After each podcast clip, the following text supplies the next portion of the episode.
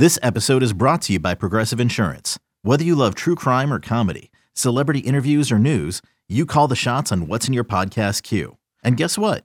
Now you can call them on your auto insurance too with the Name Your Price tool from Progressive.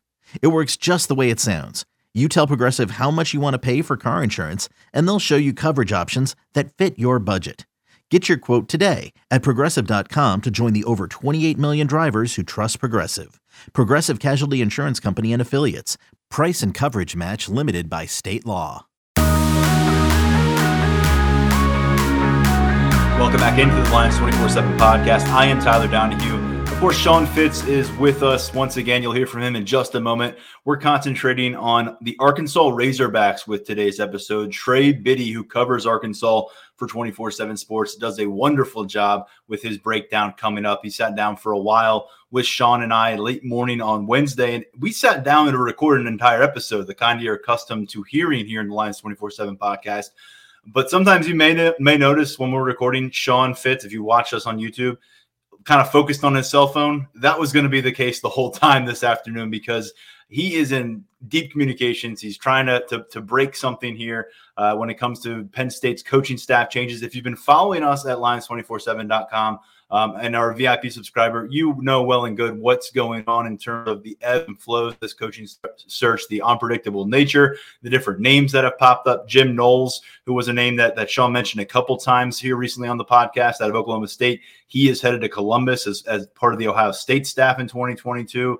Um, there have been a, a, lot of rumblings, of course, with Anthony Poindexter, Penn State safeties coach, maybe taking the Virginia head coaching job and being another guy who leaves this defensive staff to take over his own Power program just in recent hours. Since we pressed pause on our initial episode recording, things have developed in a big way there. Um, Sean reported on our board at Lions 24 7 that uh, Anthony Poindexter is going to be sticking around Penn State. Uh, doesn't seem like it's the right time.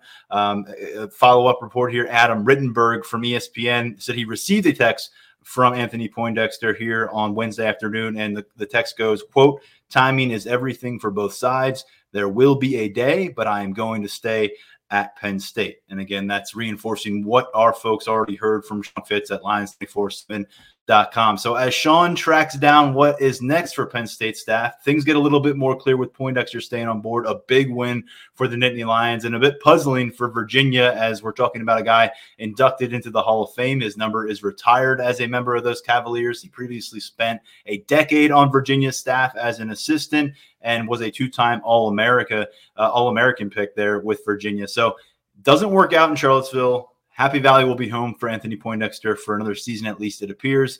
With all that said, stay tuned because we're recording here 2.30 now in the afternoon on a Wednesday things could change in a big way by the time you hear this. And when the defensive coordinator hire is made and announced, we do plan on bringing an emergency podcast for you to get some quick reaction to whatever move is made by James Franklin. If you don't get around to listening to this episode today, you can do that down the road. Um, full interview will be available for you wherever you find your podcast and up on YouTube on our channel at Lions 24 7. So, uh, a great breakdown of Arkansas, but this game isn't until New Year's Day. So, we understand if, if you may not prioritize this particular episode. We hope you do. We, we welcome any Arkansas fans who are listening to Trey uh, on this episode as well. But without further ado, here is Trey Biddy. All right. Sunday, it became evident that we had a lot to learn about the Arkansas Razorbacks. And fortunately, here in the 24 7 Sports Network, we have the best in the business at doing just that. Trey Biddy of hogsports.com with us right now on Lions 24 7 podcast. And Trey, like you, uh, we covered a team that was unbeaten coming out of September in the top 10 entering October. And here they end up meeting in Tampa. Can you kind of give us a summary on this Arkansas season thus far? Well, it's been it's been a fun ride for Razorback fans. I mean, Arkansas has been um, in a lot of trouble the last several years. I think they were probably the worst Power Five team in the country in 2018, 2019, and then in comes Sam Pittman, a guy with without any head coaching experience on this level, and you know a lot of questions. A lot of people knew him from when he was offensive line coach here before, and thought that it had a chance to to work out because of uh, you know his ability to build a culture and that kind of stuff. So um, last year was interesting. They won three games. They had a chance to win more than three. They had they lost three games by a kick, you know. So uh, that three win was was kind of deceiving last year, and probably the toughest schedule maybe in the history of college football. Uh, this year, probably the toughest schedule in the country. They got off to a really hot start with wins over Texas, Texas A&M. They hit a, a bit of a, a rough patch uh, when they went on the road to Georgia, playing in front of their first big crowd in a long time uh, because you know of all the COVID stuff before. So it was their first big crowd in a long time. Uh, Georgia beat them pretty handily. Uh, then they they lost at home to Auburn. Uh, they lost to Ole Miss by two, uh, two point conversion try at the end of the game, or else they they beat Ole Miss there. Excuse me, they lost by one. They went for two to win the game, and they they had played eight straight weeks of football. They had UAPB. It was eight straight weeks of football, and they were pretty beat up. Then coming off the bye week, uh, really started to get things going. Uh, had some nice wins: Mississippi State, LSU, uh, uh, uh, Missouri. It was really kind of a, a, season about stopping some streaks. They'd lost several games to Texas A&M, to Missouri, um, to LSU also and uh, those are all trophy games. And and uh, they ended up winning all of those got all the trophies back. Like all of arkansas seniors none of them had seen those trophies live. So uh, it's been a it's been a fun turnaround. This is a team that uh, has a lot of offensive firepower. KJ Jefferson is a guy that, you know, when a lot of people were making predictions about this team, you know, you, you look at him and say, okay, well, they returned a lot of offensive linemen. They got a lot of guys back on defense, a lot of super seniors. They had 13 players come back, including a couple of transfers from Missouri uh, who start on Arkansas's defensive line. But they had a lot of players come back who wanted to be a part of something that they saw some potential there. But it all, kind of came down to whether or not KJ Jefferson was good or not. If KJ Jefferson is going to be a good quarterback, then Arkansas has a chance to be good. If he's not, then you know they probably won't be. And he has had a really, really remarkable season. In fact, he's been the most efficient quarterback in Arkansas history right now. If the season were to end, he'd be the most efficient. Plus, the guy who holds the record, Brandon Allen. Uh, didn't put up over 500 rushing yards also. And KJ can really run the ball. He's a big kid at 6'3, 245. He'll run past you, run around you, run over you. And they've got a, a, a, lot of good running backs. They returned five starters on the offensive line this year, and those guys have just kind of gotten better as the season has progressed. Uh, but they have a lot of different running backs. Treylon Burks is maybe the best wide receiver in the country, extremely talented, huge hands. Treylon Burks' hands are so big, they don't make receiver gloves at Nike big enough to fit him. They're 5XL, so eventually his fingers just pop through the ends of them and he gets new receiver gloves. But he is he is really talented, 6'3, 225 pound guy who can run away from you, um, can out jump you. Uh, he's he's he's a junior, so he's obviously weighing his options. Been projected in the first round of a lot of uh, a lot of mock drafts, and then the defense is just a lot of steady guys. A, a, really good linebacker corps. They got some help out of the transfer portal. Barry Odom is obviously the defensive coordinator at Arkansas. Got some help out of the transfer portal uh, on the defensive line with John Ridgeway and uh, two former Missouri players and Trey Williams and Markell Utsey. I mentioned that trio of linebackers. Montaric Brown is tied for second in the country in interceptions. He's the first team All SEC pick at cornerback. And they've got some good safeties, maybe a little bit weak there since Jalen Catalon got injured, who was a, a preseason All American. Uh, but um, you know, it's it's a it's a quality team, a, a, good SEC team that has been really really battle tested and and has played through some injuries too. Shows a lot of character, I think. So it's it's been a fun team for me to uh, to cover, especially the way things have been the last few years. Trey, what, what has Sam Pittman changed in terms of the culture? Arkansas really it seemed like a program that lost itself under mm-hmm. Chad Morris, and he came around and I, I, I hesitate to say ahead of schedule right now, but he seems right. like he's done a really really great job down there. It, it really has started with Sam Pittman. I mean, when Chad Morris came here, I felt like he lost the team in the first the first meeting with them. You know, it was a lot of I and me.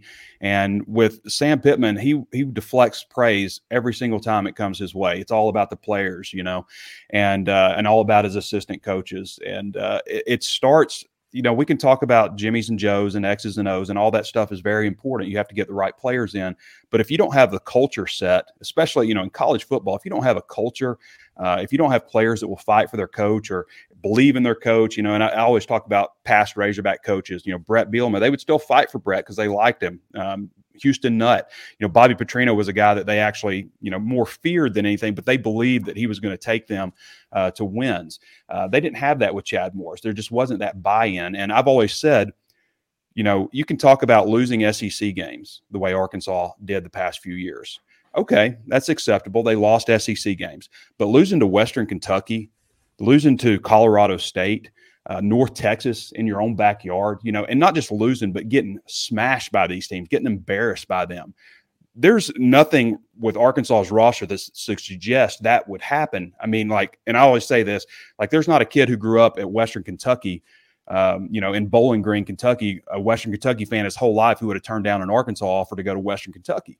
It's not, it wasn't so much a talent problem as the culture and the the buy-in, the players believing in their coach, and that's something that Sam Pittman has really, really changed. And you hear the players talk about it in post game. We fight for these coaches. Um, that's where it all starts with Sam Pittman, and then it just kind of spreads from there. Uh, you know, I, he was a guy that a lot of people were concerned with because he, of his lack of head coaching experience, and I was too. You know, I was thinking, well, the, you know, he doesn't have a head coaching experience. But what I did know is that from knowing Sam Pittman from his previous time at Arkansas when he was offensive line coach years ago, I knew that when you meet Sam Pittman, after about five minutes, you feel like you've known him your entire life. And uh, he's a super strong recruiter, and that's proven right now. They have on 24 7 Sports, it's the 13th ranked recruiting class in the country, I think 17th on the composite. Uh, they have a chance to move up. And um, he's, he's all about building relationships, and that's not just with recruits, but with the current players. And that's why you saw so many players come back for their super senior year last year. And that's made a big difference for Arkansas's team. When you talk about, you know, Grant Morgan, who was a first team All SEC player, uh, Hayden Henry coming back, um, you know, several guys. I mean, I could go down, obviously, there's 13 of them, you know, several offensive linemen coming back. So uh, that's been a big part for Arkansas is having those super seniors come back to kind of help bridge the gap while some of these younger guys uh, get developed. But you know, again, we can talk about the players, but it's so much about the culture and just just getting things right. Arkansas was not this colossal rebuild rebuild from a talent standpoint. It was it was all about the culture and and just needing somebody to get behind, and that's what Sam Pittman has been. What was the reaction to the announcement that Arkansas was headed to the Outback Bowl and in this matchup in particular, playing an opponent they have never faced in Penn State? Mm-hmm. Well, Arkansas fans are excited about it. Uh, you know, first of all, getting going to Florida. The last you know couple bowl games, I guess they've been to uh, uh, the Belk Bowl in Carolina. That was actually the last one after the 2016 season. They were supposed to go, I believe, to the Texas Bowl last year, but TCU. Um, had some COVID issues and they weren't able to play the game. But uh, going to Florida, where it's hopefully going to be warm uh, in Tampa, the Outback Bowl. I don't believe they've ever been to the Outback Bowl, at least since I've been covering. They haven't. I don't know how old the Outback Bowl is, but uh, it, it, seems like a really fun bowl destination. Now, getting to Tampa has been a bit of a challenge for Razorback fans because there's just not any flights. I mean, good lord, it's like if you want to take a 14 hour flight home, um, you know, so, but uh, that's been a little bit of a challenge, but I think Razorback fans are really excited and to play Penn State. I mean, Penn State is a, a name brand. It's a, it's a, it's a team that a lot of people will be watching. It's a unique matchup we haven't seen before um, in a bowl game that we haven't seen before. What about those players? Because they, they have not been to a bowl. Um, mm-hmm. you, you see all this uh, across college football opt outs and things like this. I mean, what's the what's the outlook for these players getting to play into it? And because it's got to be, you know, it, it's a novel. I mean, I don't want to say it's a novelty, but it's a, it's a special situation for them. Yeah, well, it is, and you know, we haven't had an opportunity to talk to any of the players yet. I think Friday might be the first time that we'll we'll talk to them since the bowl was announced. But uh, I know what they, you know, I know these guys. Uh, you know, we covered them in recruiting. A lot of these guys are from Arkansas, obviously, you know, and um, they haven't played a lot of them haven't played to a, uh, in a bowl game. It was a big it was a big point of emphasis at the end of the season. Arkansas had, I think it was four Bs. They wanted to get to a bowl game. They wanted to um, beat Bama. They fell seven, seven, um, seven points sh- short of beating Alabama on the road. Um, the battle of the boot is the LSU game, the battle for the golden boot, win that one. And uh, then um, uh, beat Missouri, I believe. I guess was the last one, and uh, so the bowl game was, you know, the the kind of the start of that, the start of the the theme to end the season, and uh, to get a great bowl game like like this one. I mean, it's not a BCS, it's not even the Citrus, but it is it's a name bowl game. It's a New Year's Day game. It's in Florida, and uh, I think it's a pretty big deal to these players. I know right now there's a lot of conversation happening among Penn State's defensive coaching staff. At least there will be in the coming weeks about how to deal with Burks at the wide receiver position, everything he does for them. Here at Penn State, though, they've got pretty impressive wide receiver of their own with Jahan Dotson. We could see both these guys in the first round in the next NFL draft. You mentioned Montaric Brown being a first team all SEC pick. I think he was first or second team. You can correct me on that one. But mm-hmm. is he a guy who is going to follow Jahan Dotson, or is that not really how they utilize him? Yeah, uh, he was first team All SEC. By the way, I think. I said uh, BCS. By the way, I don't think we've been using BCS for a while. New Year's Six, but uh, no, they don't really do that. I mean, in this day and age of college football, it seems like teams are just like you're the right corner, you're the left corner versus you're the boundary corner, you're the field corner, you're going to, you know, follow this guy around. Um, and I haven't watched, I've actually watched probably more Big Ten football this year than I have in any single season before. I don't know if it's the big noon kickoff or something. They put it in 4K on YouTube TV. So I've been, I've watched a lot of the Big Ten games this year, but I have not caught Penn State. And uh, I wanted to watch the Auburn game, and uh, I had recorded it, and somebody ruined the score for me, so I didn't end up going back and watching that because it was it interfered with with Arkansas's game. So I have not watched Penn State play this year. Uh, I'm not sure, and I remember James Franklin from when he was at Vanderbilt. Obviously, did a great job at Vanderbilt, and obviously parlayed that into the Penn State job. But uh, I have not watched them play a whole lot. I plan to dive into them uh, sometime this week and you know start watching some of the games and stuff. But uh, I'm not sure how fast they go. But for Arkansas, uh, they haven't really flipped cornerbacks or you know assigned a guy to a certain receiver.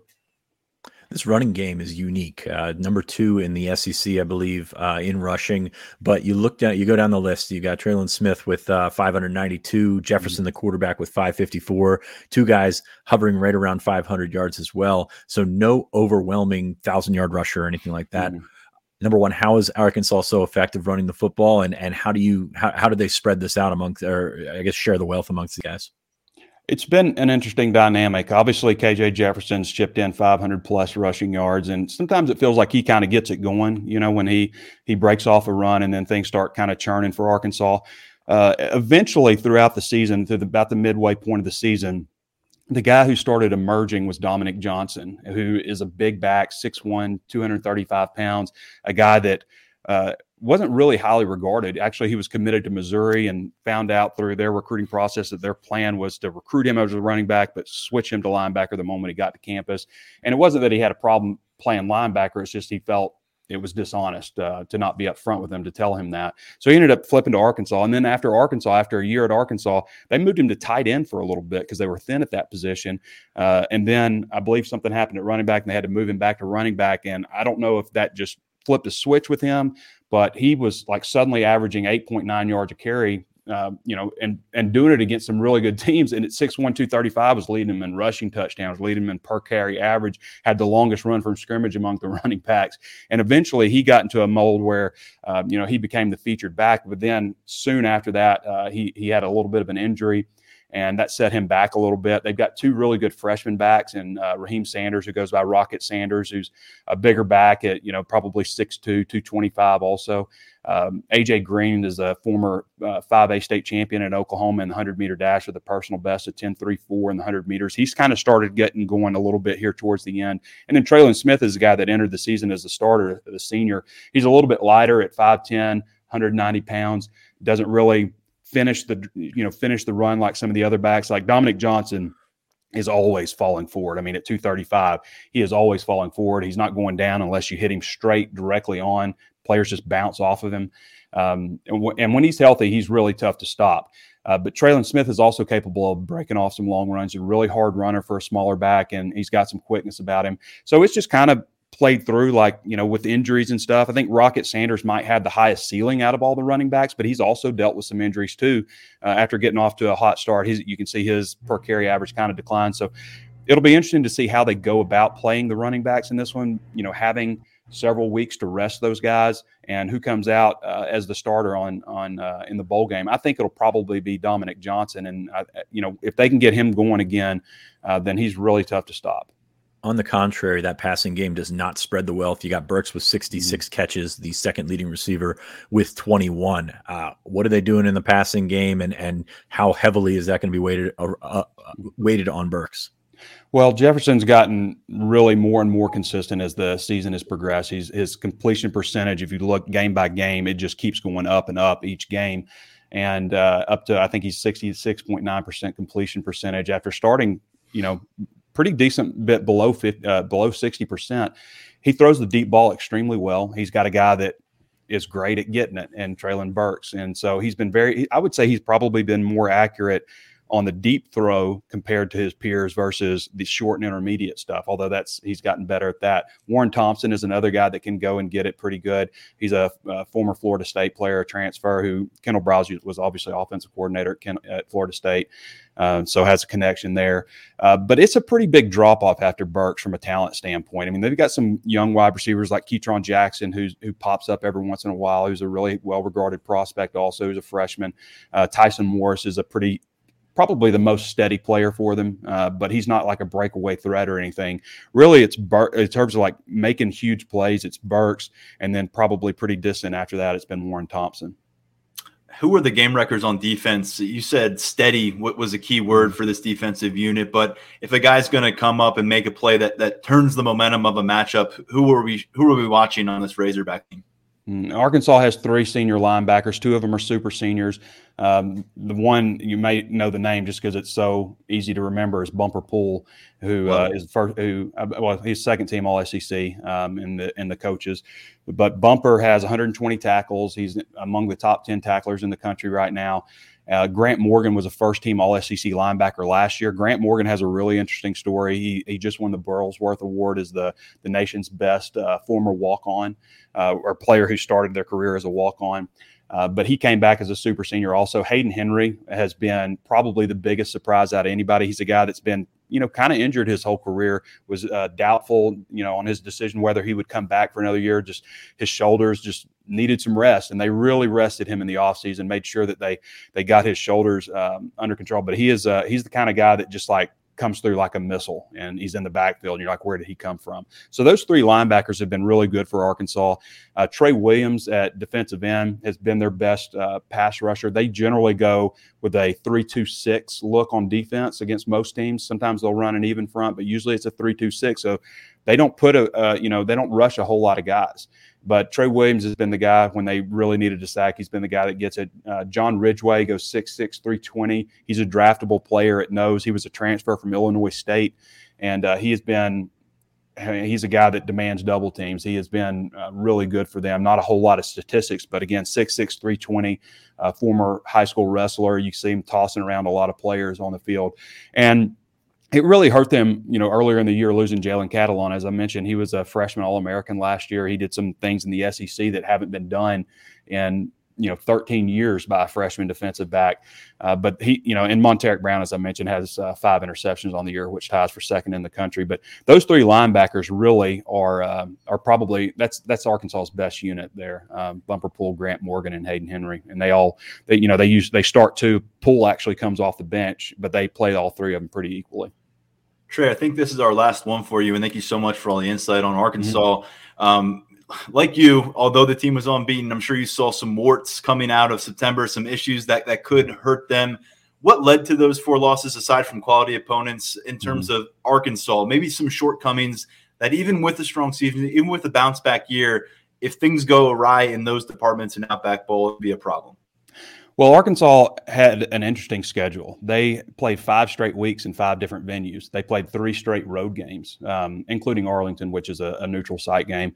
But going on the road to Georgia, I mean, there's your. I mean, it's it's Georgia. They they were slaughtering everyone. Uh, but that was a big part of it. I don't think Arkansas was quite ready for that environment. Um, you know, they jumped off sides twice on the opening drive right in front of the student section. That kind of set the tone for the whole game. But that was a big part of it. And you know, going on the road at Ole Miss, and you know, you you score uh, a touchdown with no time left uh, to go, you know, and you're down by one, you can kick the extra point to tie it, or you can go for two. And Arkansas went for two, and they didn't get it. And then they returned home against Auburn. At this point, they're playing seven straight weeks of football, and they're just banged up. And you know, I think that's a bit of an issue for Arkansas, and has been over the years. When you talk about SEC play, when you you know throw the first 22 out, you're like, hey, this is this is a good 22. Uh, but in college football, especially you know in, in major college football, Big Ten, SEC, um, you're really only as good as your second unit because you're going to need those players uh, to help spell your starters throughout the season. And uh, for Arkansas, you know, maybe they didn't have that level of depth. Maybe their banged up starter was still a good bit better than their backup. And, you know, that started to play a role. Uh, it really helped them getting uh, University of Arkansas Pine Bluff, which is an FCS opponent Uh, that was basically like a bye week for them, and then they followed that with a bye week. So they were able to hit this, you know, final stretch of four games a lot healthier, and that's why they surged so well at the end of the season, and that's why they hit a bit of a lull at the midpoint of the season. I should ask: Are there injuries that we need to be aware of that are kind of up in the air right now, with with a bunch of weeks still left for this game and mm-hmm. opt outs? Uh, I know it's a case by case thing, program to mm-hmm. program. Mm-hmm. What are you kind of hearing on on the potential for any surfacing at Arkansas? Right. So, you know, it's it's interesting. We're used to seeing like decommitments all over Arkansas's commit list over the last few years. There's only been one decommitment for Arkansas. I'm not saying there's not going to be any in this class coming up. You know, it's it's a tricky game. But Sam Pittman's only had one decommitment in his two recruiting classes at Arkansas, which I think is is just phenomenal. Um, but as far as the players on the team, no, he hasn't really had opt out issues. Now, uh, there are probably guys to watch. Obviously, there's some players that are considering the next level. I would be really surprised if Treylon Burks opted out, and you know he's a guy that's a potential first rounder. But I'm not really hearing much about that. And as far as injuries, they're actually pretty healthy. They had Malik Chavis, who has stepped in as a starting safety with uh, with uh, Jalen Catalon being out. Uh, he missed the last game with uh, concussion-like symptoms but uh, he he'll obviously be be good to go. Um, Dominic Johnson, who I mentioned, and Rocket Sanders have been a little bit beat, beat, up at running back, but from what I understand, it's nothing that won't be you know healed up and ready to go by the bowl game. Uh, they did lose their uh, their starting kickoff guy, Vito Calvaruso, is almost money kicking it into the end zone or the back of the end zone.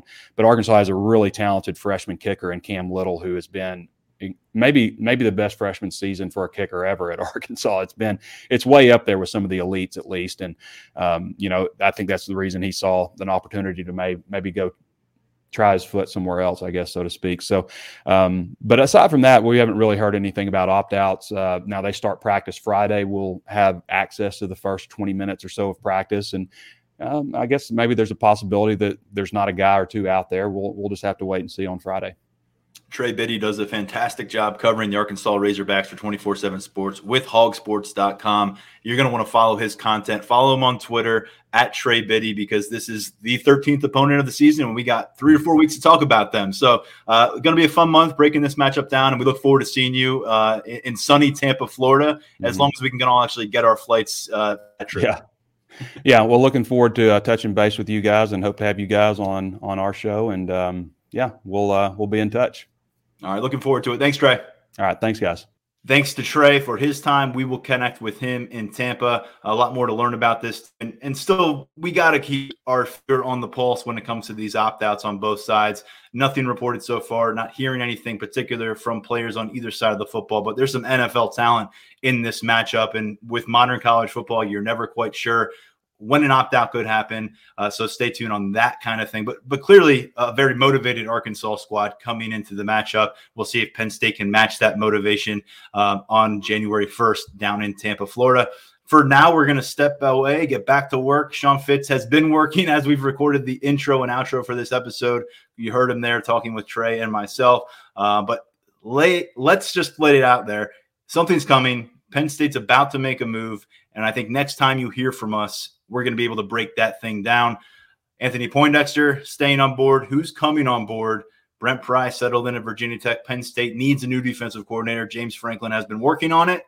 We've been working on following it. Sean, in particular, stay with us at lions247.com. 30% off an annual VIP subscription right now. And of course, with us here on the podcast. Next episode rolls around, and we got to turn our attention to signing day pretty soon, coming up in just one week for producer Lance Glenn, who helped us piece this one together with a bunch of stops and starts on a Wednesday recording. We appreciate you, man. I'm Tyler Donahue. We'll talk to you real soon, right here on the Lions 24 7 podcast.